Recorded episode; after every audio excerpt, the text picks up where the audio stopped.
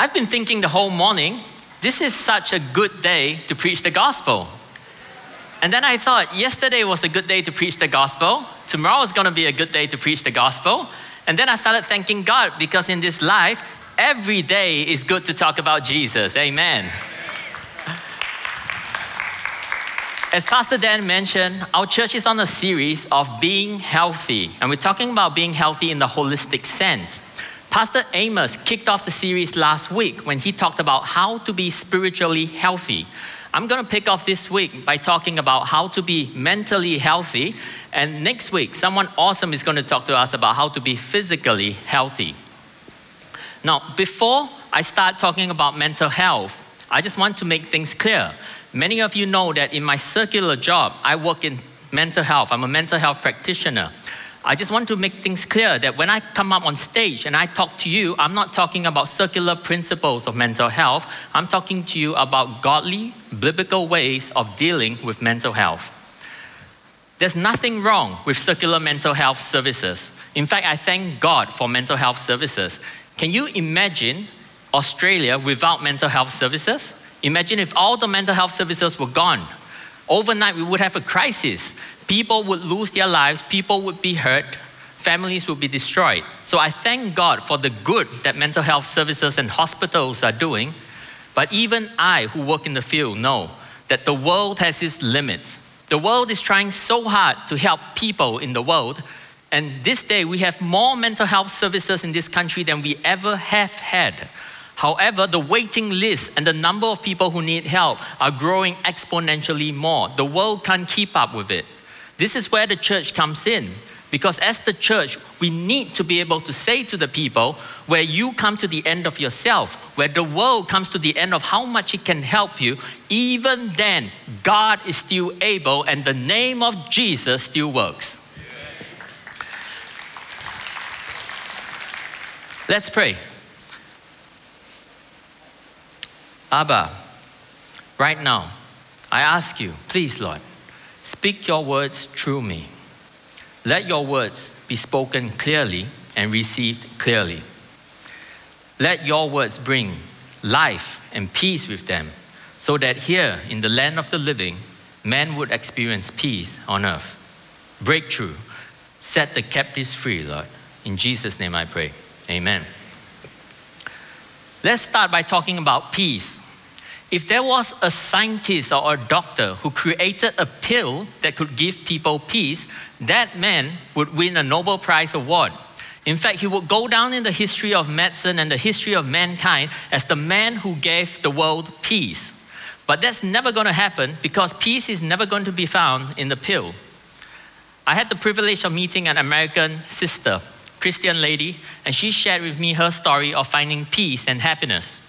She had a rough childhood and she felt lonely, she felt empty, and so she began looking for peace in relationships. She tried to find friends, she tried to find relationships with a man, and one man that didn't work, another man, another man. She didn't find it in relationships, so she looked for happiness and peace in drugs, alcohol, clubbing, sex, None of that worked. And so she began traveling the world to see maybe it's a geographical thing. Maybe on the highest mountains or in some secluded country there would be peace. But she didn't find peace there. And she turned to spiritual methods, New Age and occult and witchcraft. And she did all of that. And she did not find peace. And she came to the end of herself. And she just sat there one day and she was thinking, How did I get here? I'm worse than I ever have been. Is there really peace to be found in this world? Is there really joy to be found in this world? What is life all about? She was about to throw in the towel on life and call it quits. But then she said, I'll give it one last shot. In the apartment building where she lived, there lived a younger lady, and that lady, that young lady, always looked happy, always smiling, never seemed worried, always seemed to be filled with peace and joy. And this older lady thought, well, I don't think she's putting it on. I'm going to ask her as my last attempt at life how she found her peace and joy. So she went and she knocked on the door, and the door opened, and the girl smiled at her and says, How can I help you? And she asked, I just want to ask you, you always look so happy, so peaceful. Where did you find your peace and joy? And the young lady smiled at her and says, Oh, I met Jesus. And that's how this older lady also met Jesus and found her peace. Jesus said, Peace I leave with you. My peace, not the peace of the mountains, not the peace of drugs, sex, and alcohol. My peace, God's peace I give you, I do not give to you as the world gives. You can search the whole world and not find this peace because the peace is not found in the world, the peace is found in Jesus. Many of you here are Christians and you believe in God. Let me ask you a question What is God? Come, throw some answers back to me. What is God? Pastors at the front, you got to help me here. What is God? God is love. God is love. Amen. What else is God? Joy. What else? Peace. What else? Everything. Everything. Hallelujah. I was on a tour recently, and our tour guide was a Jewish pastor. And he asked us this question, and the theologian bunch of us gave him the same answers that you guys were giving, and he nodded his head. And then he said, If you were to ask a Jew, the people who wrote the Bible, even today, if you ask them, What is God? they would answer, God is a rock on which I stand. God is a river of life that I can drink and quench my thirst. And he said, To the Western world, God is a concept, but to us Jews, God is tangible. I like that. The peace that Jesus came to give is not a concept, it's not a doctrine out there. It's a tangible, real love and peace of God that will come and fill a man. When we say, Jesus, come and help me, come into my heart, fill me. And Jesus comes and he fills us with this love and this joy and this peace. And the life of God is so real that it displaces everything that is not of God out of our lives. Depression can be broken, anxiety can be broken, suicide thoughts can go, self harm thoughts can go. This sense of people not liking me, this insecurity and emptiness can go, trauma can go, nightmare can go. The life and the peace of God can displace everything that is ungodly out of us.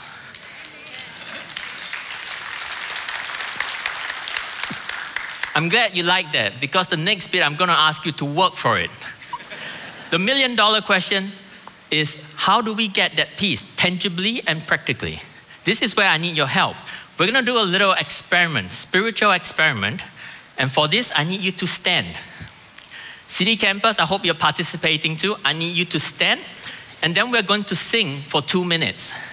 We're going to sing a simple Sunday school song. You will all know it. Worship team, you don't need to come up. These guys are going to sing so loud that they won't hear the instruments anyway. All right, now this is the experiment. And I'm going to pray that you will catch something. Some of you came here this morning, and you came here with things that troubled your heart Maybe it was something about your own life that you were worried about. Maybe it's about a child, a family member, someone you know. Maybe it's a situation in your life, finances, finding rental apartments. Maybe it's about a mental health issue. You're stuck. You've got depression, you've got anxiety, you're stuck in a bad place. You've got really, really bad thoughts, and you've tried everything under the sun to get rid of it, and it's still there. For the next two minutes, just two minutes, I want to invite you to sing with me. But before we do that, I want to invite you to put everything that is troubling your heart down on the floor. Leave everything down for two minutes, just two minutes. Stand up and worship with together, all of us, just praising God and nothing else. Can we do that? Okay. I better drink some water.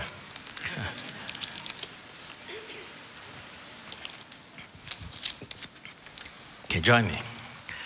Give thanks with a grateful heart. Give thanks to the Holy One. Give thanks because He's given Jesus Christ, His Son. Give thanks. Give thanks with a grateful heart. Give thanks to the Holy One. Give thanks because it's given Jesus Christ his son. And now let the weak say, I am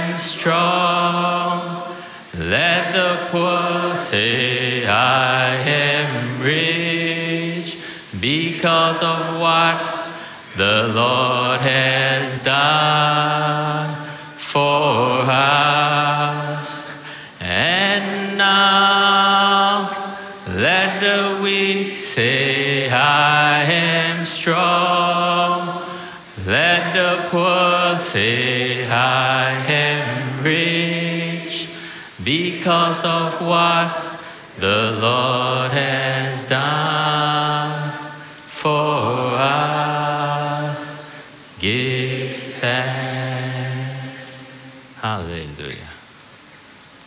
Thank you, Lord. Thank you, everyone. Please be seated. How many of you, as we sang that song, you felt a measure of peace in your heart? Raise your hands. How many of you? You did. See? Hands going up everywhere. The problem is not that people are not hungry for God, they are. The problem is that because we live in a society where education is king, many times when a Christian is needing more of God and he's looking for more of God, he turns to listening to more sermons, reading more books, studying harder, going for Bible courses. He's chasing intellectual insights, thinking that's going to be where he will find the tangible gifts and truths of God. When God gives us something of Himself, it's real, it's practical, it's tangible, and it can change our lives. But God never intended to give those tangible gifts through intellectual insights. If not, the PhDs would have everything, and the uneducated fisherman and farmer would have nothing. But God always designed that all those truths of Him, those beautiful and wonderful, life changing truths of Him, would come through a relationship, a relationship with His Son, Jesus. Truth, peace is not found in textbooks. Peace is found here at the feet of Jesus, where we just were. There's a line, and over on this side of the line, there is fellowship with God. Fellowship with God is what we just did. You don't always have to be singing to Him, He's a person. My wife may like me singing to her, but I don't think she wants me to sing to her all the time. She might say, Dan, let's go for a walk. Oh no, honey, I just want to sing to you. Said, Dan, let's go for a meal. I'm hungry. And, Oh no, honey, I just want to sing to you. So it's not the act of singing. It's about a person, and you be led by him. You say, Lord, what do you want to do now? And he says, Well, let's just take a walk. So you just take a walk and you enjoy him. He says, Oh, let's read the Bible, and you read the Bible. He said, Let's pray, let's pray, let's worship, let's worship. But you be led by him, and all you want to do is spend time with him. That's called fellowship. Here in fellowship, you will find the peace of God.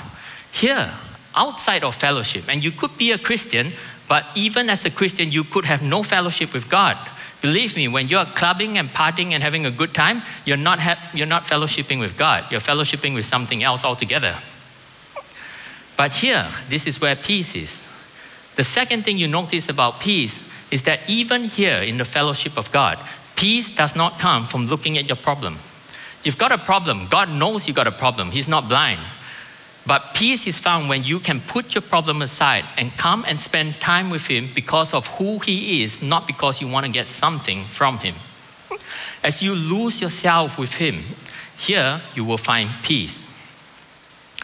In all my years of ministry, I've come to realize there are two big problems or two questions or stumbling blocks that prevent Christians from staying in this place of fellowship with God. The first question is many people have been hurt in their hearts. They have come to the point where they don't even trust their own emotions. And so they say, Dan, what I experience here, is that really God's touch? Is that the peace of God where all things will be made right? Or is it just an emotion because I sang a nice song? The second question they ask is then it's all nice to be here, but this can't be my hiding place. I can't stay here for a long time. I could do this for about two minutes, 20 minutes, I can, but then you don't understand. I got practical problems in my life, and at some point I need to leave this place and go and do practical things. I need to go back into the world and think of solutions for my problem. It's not practical. So these are the two questions I want to address now because it will help many people. The first, in this place of fellowship, is it an emotion or is it God touching me? What's going on? 1 Thessalonians 5, verse 23, the Bible says, May your entire spirit, soul, and body be kept blameless at the coming of our Lord Jesus Christ. From this simple verse, we see that a man, a human being like you and me, we are made of three parts there is our spirit, our soul, and our body. Now look around you. Look around you, you can see people and their body. Can you see the soul of your neighbor? Can you see the soul of a man? You can't see the soul of a man. But let me rephrase the question Can you see the state of the soul of a man? If his soul is happy, can you see it? Yes, you can. If his soul is angry, can you see it? Yes, you can. So the body expresses the state of the soul. In the same way, you don't even know the state of your spirit but when God touches your spirit, your soul will express your, the state of your spirit. The heart is a funny thing. On one hand, when we are not in fellowship with God, even if you are a Christian, if you are not in fellowship with God, the Bible says the heart is deceitful above all else. You cannot trust the heart, it will lead you astray. It will lead you to make impulsive and wrong decisions. Think about it. You send your friend a text, a WhatsApp message, and he, he or she replies you and you go, yes, and you're happy. Or you send your friend a text message and you saw that they read the message, but they didn't reply you, and all sorts of thoughts come running through your head. Oh, why didn't they reply me? Did I say something wrong that offended? Do they not like me? Are they going out with this other person? Are they avoiding me intentionally? All it took was one WhatsApp message to destroy your day. That's how fragile and unstable the heart is. That's why you can so many men don't rely on that. They rely on facts and figures. They say, I can't be subjective, I gotta be objective about things. They don't dare to trust the heart because, in the natural, the heart is deceitful above all else. But here, in fellowship with God, the heart is a different state altogether. Here you can trust the heart where it leads you. Here the Bible says, trust in the Lord with all your heart, not your head. Trust in the Lord with all your heart and lean not on your own understanding.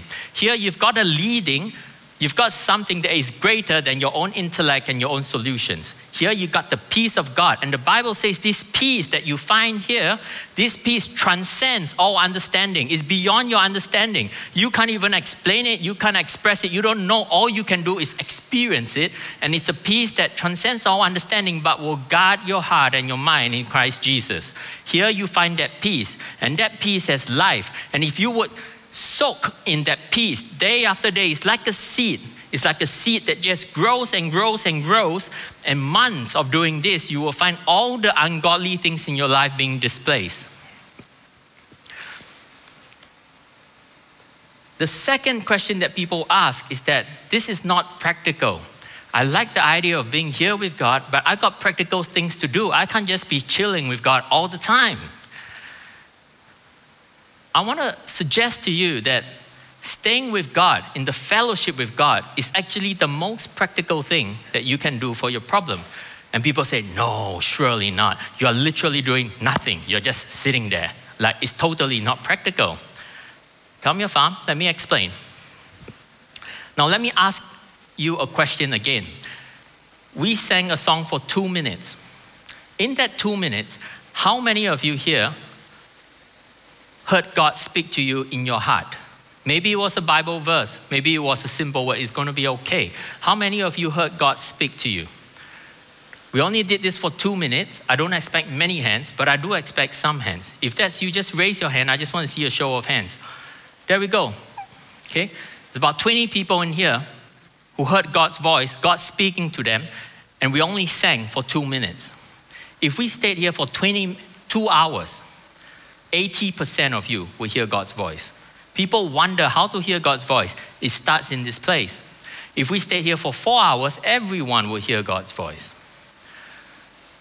How long have you been struggling with your problem? You've got something that weighs on you. You're stuck. You don't know how to get out. How long have you been struggling with this issue? Some of you have been struggling with it for months. You say, Then I haven't slept well for months. Day after day, hour after hour, I'm consumed with thinking about this problem. I can't find a way out. Some nights I don't sleep the whole night. 10 hours a day, I'm thinking about this problem. I can't get it off my mind. Some of you say, Then I have this problem with me for years. I've tried every help under the sun, nothing has helped me. you haven't found a solution. You haven't found a practical solution because there isn't one. Some of you, your problems are so big that here in the natural realm of things, there is no solution. That's why it doesn't matter how much time you got to think about it. Doesn't matter how much you Google and think and worry and ask for help. There is no solution. This is why when you come here and God speaks to you, God will create a solution where there is no solution. Romans 4:17 says these beautiful words. God calls those things that do not exist as though they did. That means something is not there and God calls it out. God creates something out of nothing by faith. God doesn't operate by common sense, He operates by faith. God created this whole world by faith. In the beginning, there was darkness, there was nothing, and God said, Let there be light. That's faith. And as He said it, light was created. And everything in this world was created. That's why when you come to the place, the only place where God can speak to you, as God speaks to you, Rhema word, that Rhema word will create something in you. That Rhema word will create a solution where there was no solution before. One time I had a big tax bill. Man, I, am still shocked at how much tax I pay in Australia. I'm happy to pay it, but it caught me off guard and had such a big tax bill coming up that year. I was anxious. I was worried about how much I had to pay. And then to make matters worse, one night I was spending time with God, having a good time, and God said, Dan, do you know that investment you did a few years ago? And I said, Yes. And I, and I said, Thank you, God. I earned a good sum of money from that investment. And God said, Well, they changed the laws. Actually, now you have to declare that and pay tax on that. I said, No way. and I went to Google it, and sure enough, I had to pay tax on that. I was like, My goodness, God. But I said, God, I want to walk right with you, so I'm going to do it. So I declared everything I needed to declare. And so now my big tax bill has another five digit figure added on top of that. And if I was worried before, now I'm like super anxious, nearly panicking. And I found myself in this very odd position where I'm on the line. And if I spend time with God and just lose myself in worship, I can go so deep in worship, I forget about my problem. And there I have life, there I have peace, there I'm feeling good. But the moment, if I just stop worshiping God, if I just come out here, straight away, that anxiety hits me like a train, and I'm off Googling how to get myself out of that problem, thinking about what can I do. I can't even sleep well at night. I'm just filled with anxiety all day. And so I said, man, I can't live like that. I don't want to live like that. So I keep running back here. And it seemed very impractical. But when I asked God, what should I do? He said, worship me. So I said, okay, fine. So I worship him. And after two weeks of worshiping God, staying in his presence, he said to me, he said, Dan, do you remember that Bible verse where Jesus said, you, if you have faith as small as a mustard seed, you can say to the mountain to move and the mountain will move. Nothing is impossible for you. I said, Ah, yes, I knew that verse since I was in primary school. I think I've even preached on it a couple of times. And God said, Well, now, now is the time. Now is the time. You got enough faith for that. Now stand up and command that mountain of tax bill to move in Jesus' name. So I stood up and I said, Mountain of tax bill, Listen to the words of God. In the name of Jesus, I command you to move. You move out of my life, you move out of my way. You go and put yourself in God's hands, and God will pay you off, but just move out of my way in Jesus' name. And then I felt peace. And from that day on, I never had that anxiety and worry anymore. I just slept like a baby.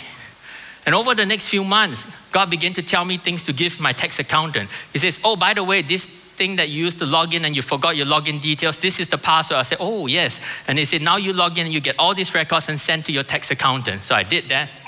I have no idea what I'm doing really. I'm just doing whatever he tells me to do.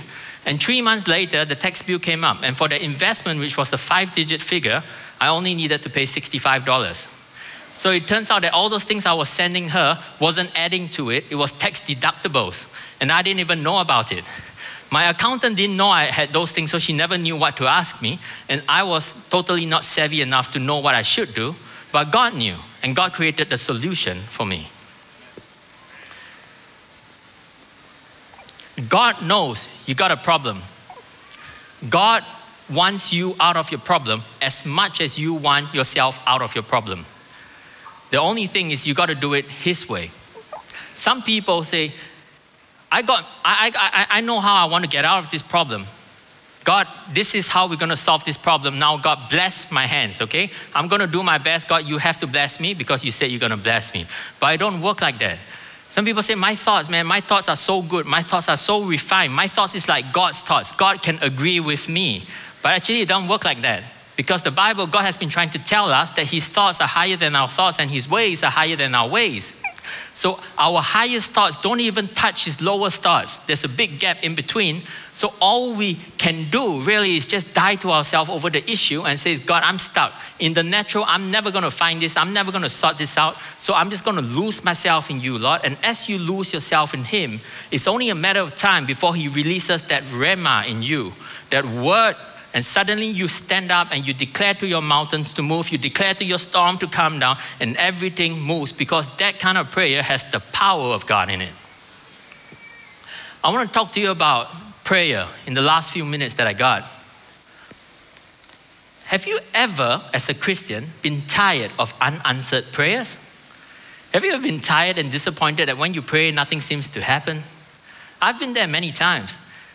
And then one day, well, not one day, many days, I got tired of it. And so I came to God and I said, God, what's going on? You see, when your prayers are not answered, you reach this turning point. You can turn three different paths when your prayers are not answered. Number one, you can turn and you can get angry with God and say, God, you abandon me, you never answer me, you don't help me, you help him, but you don't help me, I don't like you. So you can get angry with God. The second path, when you come to it, you can make excuses for God.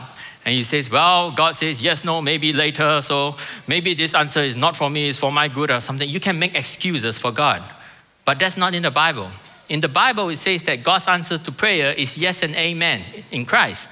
Jesus said, Whatever you ask me, I will do, so that the Father can be glorified through the Son. So when we read the Bible and we say that, well, it doesn't quite match up, when our prayers are not answered, we should develop a good habit of turning to God and saying, God, where did I miss it? What did I lose? And in that moment, God would teach us where we missed it. What is prayer? Now, I'm going to teach you how to pray prayers that really get answered by God. The good news is that I don't need a whole sermon to do it. I'm going to do it in two minutes. Okay, in two minutes, I'm going to teach you how to really pray. You see, your tongue, which you use to pray, your tongue is linked to your thoughts, your intellect. What you think, you can say. You know, I can say, I got a good idea. You know, I thought of this and I thought of that. What you think can be released through your tongue. Your tongue is also linked to your emotions. When you are happy, yay! Stop it, stop it. All that comes from your emotions. Your emotions is linked to your tongue. But do you know that your tongue is also linked to your spirit? Your spirit doesn't come up with words of its own. Your spirit is a conduit for God, who is spirit, to meet you. God is spirit. Deep calls to deep. Spirit will touch spirit. Spirit won't touch your body. So when God talks to you in your spirit, there you can really pray. Real prayer is not out of the head or the heart, real prayer is out of the spirit. When you pray out of your thoughts, when you pray out of your emotions, your will, it is your words and your will. That's, that doesn't really fly, and you get disappointed many times. But when you pray in the Spirit, when you sit quietly and you wait for God to speak to you, and when you catch something for God, only when you catch something for God, you stand up and you speak it, That's God's word, which carries God's will. And what does God's word do? God's word creates things. So when you speak God's word, which carries God's will, God's will is done on earth as it is in heaven. That's really what prayer is all about. One time I was uh, asked to pray for a lady, and she was very sick to the point that she couldn't speak. She could nod her head and she could shake her head, but she could not speak. And we had been praying for a long time and she hadn't been healed. And so I asked God, I said, Lord, where am I missing it? And God gave me a word of knowledge about her life.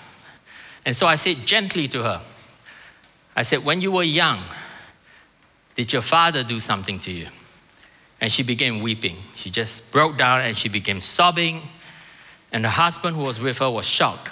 They had been married for many years, and she never told anyone what had happened. The compassion of God was in the room. We were all weeping with her. We felt so sad.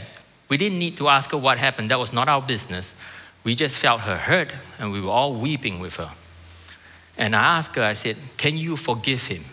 And she shook her head. The hurt was so deep, she could not forgive him. And I said, That's okay. We keep on praying. You see, sometimes when we are ministering to someone who is suffering, really hurting, you got to resist the temptation to give them yourself. You are not their savior, only Jesus is. When someone is really, really suffering, you can't go there and give them yourself and say, Oh man, I love you and I'm always going to love you. Here's my private number. You can call me 24 7. You know, oh, you know, I did counseling 101. I got some CBT skills. I'm going to help you with my CBT skills. You're going to be good. He says, oh, you know, my experience last time, you got traumatized. Nah, I also got traumatized. I tell you what to do. No, you, you can't do any of that. You can't do any of that. When a person is really suffering and that person needs God, not you, the best thing that you and I can do is to come to this acute awareness of how helpless we are. We got nothing to give them. What can you do? Can your money buy them peace on earth? You can't. Can your tears buy them peace on earth? You can't. There is nothing that you and I can do to set them free. Nothing. When you come to that place where you feel so utterly helpless, and you know that as a human being there is nothing you can do, that's the time that you will turn to God and say, God, the only thing I have to give this person is you. Lord, teach me, please. How can I give them you? And in that moment, God, if you wait and you don't speak out of your emotions, you just wait, God will speak His words through you to speak to them, to give them deliverance. And so I was praying with this woman, and she, she could not forgive her father. And we said, That's okay. So we continued praying and weeping and waiting and waiting. And after about 50 minutes, God gave me the words to say to her. And I said to her, The Bible, God says, Vengeance is mine. On the day of judgment, man will have to give an account to God for every word that we have spoken. How much more will this man have to give an account to God for what he has done? But vengeance belongs to God. You have to let this go. And she wept. Something about those words just broke her, and she wept even more. And then I asked her, Will you forgive him? And this time she nodded her head and she said, Yes. And then I said, You can't speak, so I will pray on behalf of us, and you just agree with me. And we prayed a simple prayer, like a sinner's prayer, but for forgiveness. We weren't even praying for healing, we were praying for forgiveness. And the minute we say, In Jesus' name, amen, she stood up and she started singing and she was healed. Yeah, give God a hand. God is good. Some hurts are so deep they are lifelong. Some people have been trapped in some things that they have experienced, and it's so deep, you and I will never know what they've been through. It's so deep, it's like a prison, and it's kept them in that prison for a long time to the point that even they have given up hope of ever walking away from that problem in their lives. They think they're going to have to live with it to the day they die. In the Bible, there was an enemy stronghold. As the God's people began to walk into the promised land, they came across this stronghold called Jericho. And Jericho, as a city, had very high and fortified walls. The enemies of that city had spent decades building that up. They were so proud of it, no one had taken down the walls before, and they thought God's people weren't going to be any different. They sat confidently in the stronghold, believing it was secure. And then God's people did something odd.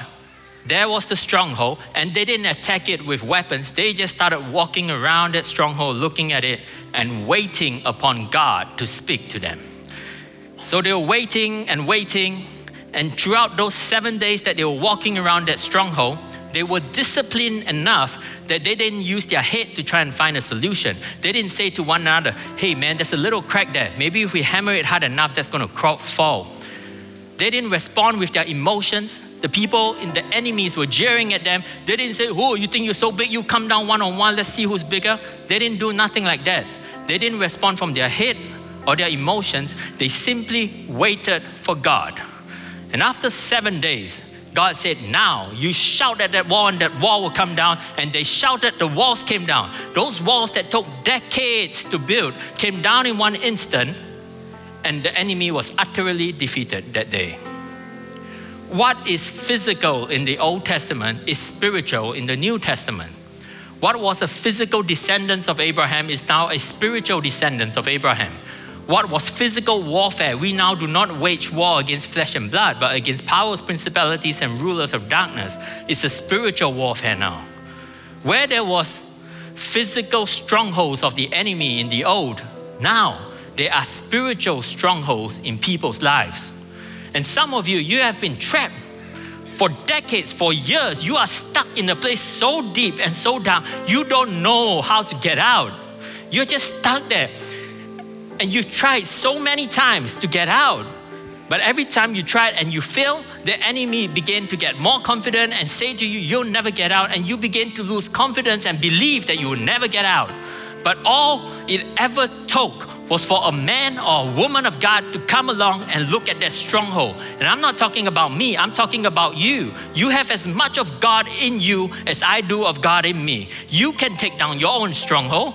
All it takes is for you to realize that God who is in you is greater than the one who is in the world. And you see that stronghold and you say, God, I've tried fighting this, I've tried solving this with my own strength and it hasn't worked. So I'm going to rely on you. And you just begin walking around that stronghold. You begin chilling and fellowshipping with God. You worship Him, you read the Word, you just enjoy time with Him, you pray as you feel led to.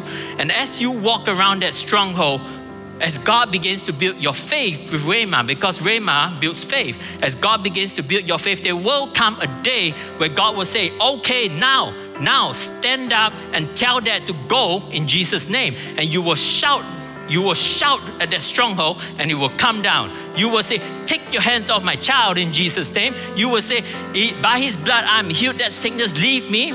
The price of my peace was paid by his chastisement. I have peace. peace. Jesus said he gave me peace. So leave me anxiety, leave me and never come back. And in that moment, when God fills you with Rhema and His will and His power, that stronghold which could not be taken down will be taken down once and for all. That's how you take down strongholds.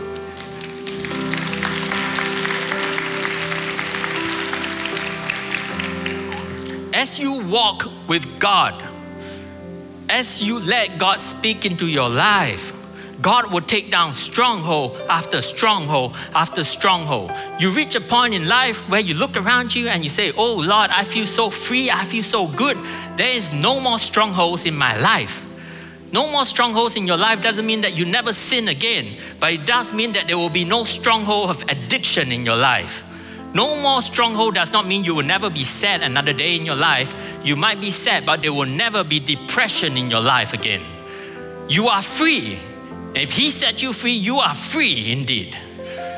And on that day, when you say to God, Oh God, I'm free now, I got no more strongholds, praise you. Only you have done that, Lord. Then you turn to Him and you say, Lord, what do I do with the rest of my life? I got no more strongholds to take down. And then He says to you, Lift your head up, my son. Look, the fields are ripe for harvest. Go now and set my people free. The same way you receive your freedom is the same way you will set others free. There's nothing wrong with circular principles, and I'm all for that. Some victories of your life can be in circular principles, and that's all good. But if all the victories in your life were from spirit, from circular principles, that's the only solution you can minister to others. But there's got to be some victories in your life that were so big that the enemy was so proud of, and you came against it in the name of Jesus, and it came down. And because you got your freedom that way, freely receive, freely give, you can only give what you receive. From that moment on, that will be the song that you sing to the world to show them that Jesus is still alive. Jesus is still mighty to save, and Jesus is not just a concept, He's mighty to save in tangible and practical ways. The only people on the face of this earth who can take down satanic strongholds are Christians. There is no one else. No one else operates under a name that is higher above every other name. No one else has the right to take down satanic strongholds. Only you and me. So we must pray to God. We must submit ourselves to God. And we must say, Oh Lord, fill me again and again and again so that I can show the world that the name of Jesus is still mighty to save. Hallelujah. Praise God. Church, come stand with me this morning.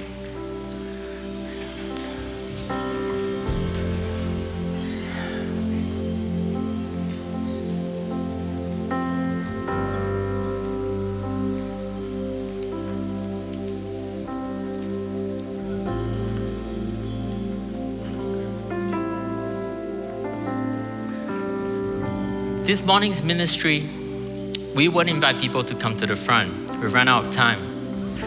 What I'm going to do is I'm going to pray with you. Let me start by praying for you, and then I will invite you to pray together with me, and then we'll close. To those who receive it, to those who receive these words, to us who belong to Jesus, what we bind on earth is bound in heaven, and what we lose on earth is loose in heaven. Now, in the mighty name of Jesus, we bind every spiritual opposition that is coming against God's people. We bind every depression, we bind every anxiety.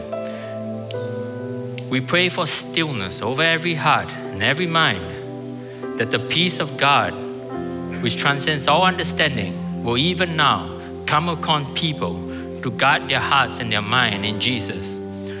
We bind every evil thought of destruction. We bind suicide thoughts. We bind self harm thoughts.